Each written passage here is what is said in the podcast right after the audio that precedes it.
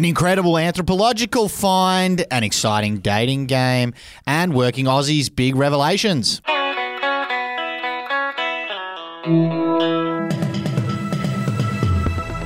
Hey, it's Effie Bateman, and this is your Daily Betoota for Thursday, the 16th of March. Hello, my name is Wendell Hussey. Hope you are doing well. Good to be with you once again. What are we talking about today, Effie? Starting off, and a short man breaks the mold by being extremely well mannered and unargumentative. One of the most explosive stories we've ever broken. It's an incredible one. And it comes after an extremely unusual character has been unearthed in Betoota's Old City District this afternoon as a short local man revealed himself to be a perfectly well adjusted human being who has no issues with the world at large. Would you believe it, Effie? I don't believe that. No, neither did I. But friends of Sam Marshall, who's the man in question here, say it's true. And it's believed that the young man has never once been in a scrap since year 8 or 9 at high school when his height actually wasn't as noticeable against his peers. We spoke to a local behaviour expert from South Betoota Polytechnic's anthropological faculty who told the Advocate this afternoon that they're currently pleading with Marshall to come in for some tests, as apparently the other day someone called him short at mixed netball and he just laughed and made a self deprecating joke. They say they've never seen anything like it. He's also played, I believe, 200 games of football for the Betoota Dolphins, which is our mm. local rugby league team. We were established well before the non geographically placed Dolphins, who are in Redcliffe. And he's never been in a fight, not once. Never thrown a ball at a prop's head, never pushed someone in the back when they were trying to get up, never dropped the knees into someone as they were scoring a try. Oh, Not yeah. interested in it. Yeah, I don't know. Sounds too good to be true, to be honest. Well, in life, most things often are, Effie. So I guess we'll find out about Sam Marshall now that the microscope is on him and he's in the public eye. Well, up next, we've got some dating news as a game of Are they on a first date or a couple quickly evolves into brutal character assessments. Yes, Betoota Heights besties Laura Mescal. Uh, any relation to Paul? No, I don't think so. Very good looking, Paul. He, he, Anyway, he's a um, very good looking man. Laura Mescal, a 29 year old, and her friend Bree Tully uh, have apparently found themselves ruthlessly dissecting a couple's date this week, playing their favourite game Are they a first date or a couple? which involves heavily scrutinising couples on a date by analysing their body language and desperately trying to eavesdrop for any juicy clues, Effie.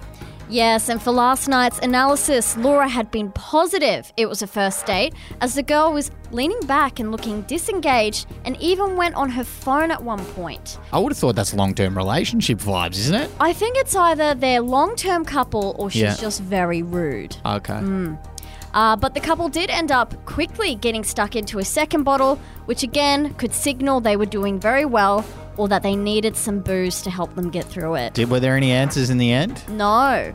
Oh, it's just one of those ones we'll never know. Come to your own conclusion, I think. Fair enough. I'm going to say long term relationship. That's I'm my going to go vote. first date.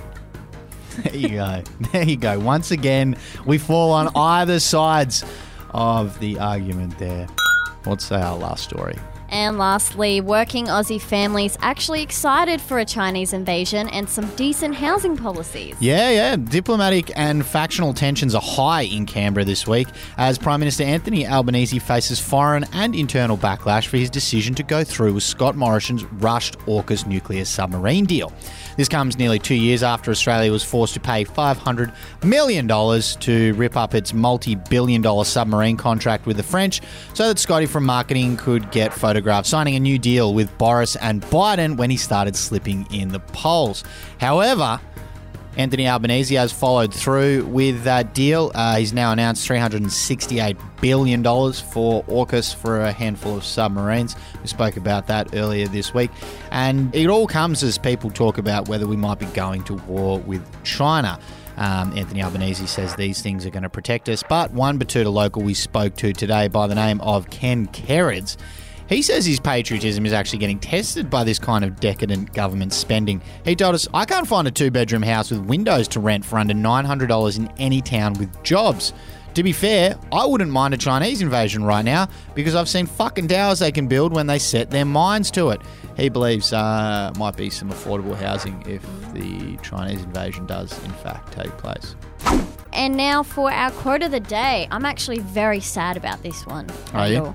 Yes, I used to venture to Brisbane every now and then as a kid with my dad. Um, we went to, you know, Tops where there was a dragon coaster, and I, I actually thought that I had made it up in my head for so long, but apparently it was a real thing. Uh, and that was in the Myer Centre, which is now being torn down in Brisbane's Queen Street Mall later this year. Myer CEO John King stated that the store was unable to negotiate a reasonable commercial outcome with vicinity centres. Maybe, you know, Chinese invasion could help here too. Oh, yeah, back. true. Yeah. Uh, but he said, We look forward to delivering a reimagined destination in the heart of Brisbane's evolving CBD and anticipate sharing our plans shortly. And I imagine it's probably going to be another apartment block. Yeah, right, okay. Oh, also, they're going to run it back. They're going to do a new thing. Yeah, they're going to tear it down. It's not going to be the Myer Centre anymore. I think there's only one Myer Centre left in Australia now in a city, and that's Adelaide. Yeah. Place to have it. There you Mm, go. there you go. Oh, well, quote of the day. Sorry I made you sad, Effie. Tomorrow's Friday. That'll Tomorrow's cheer you up. Anyway, that's what's making news for today. See you later. Goodbye.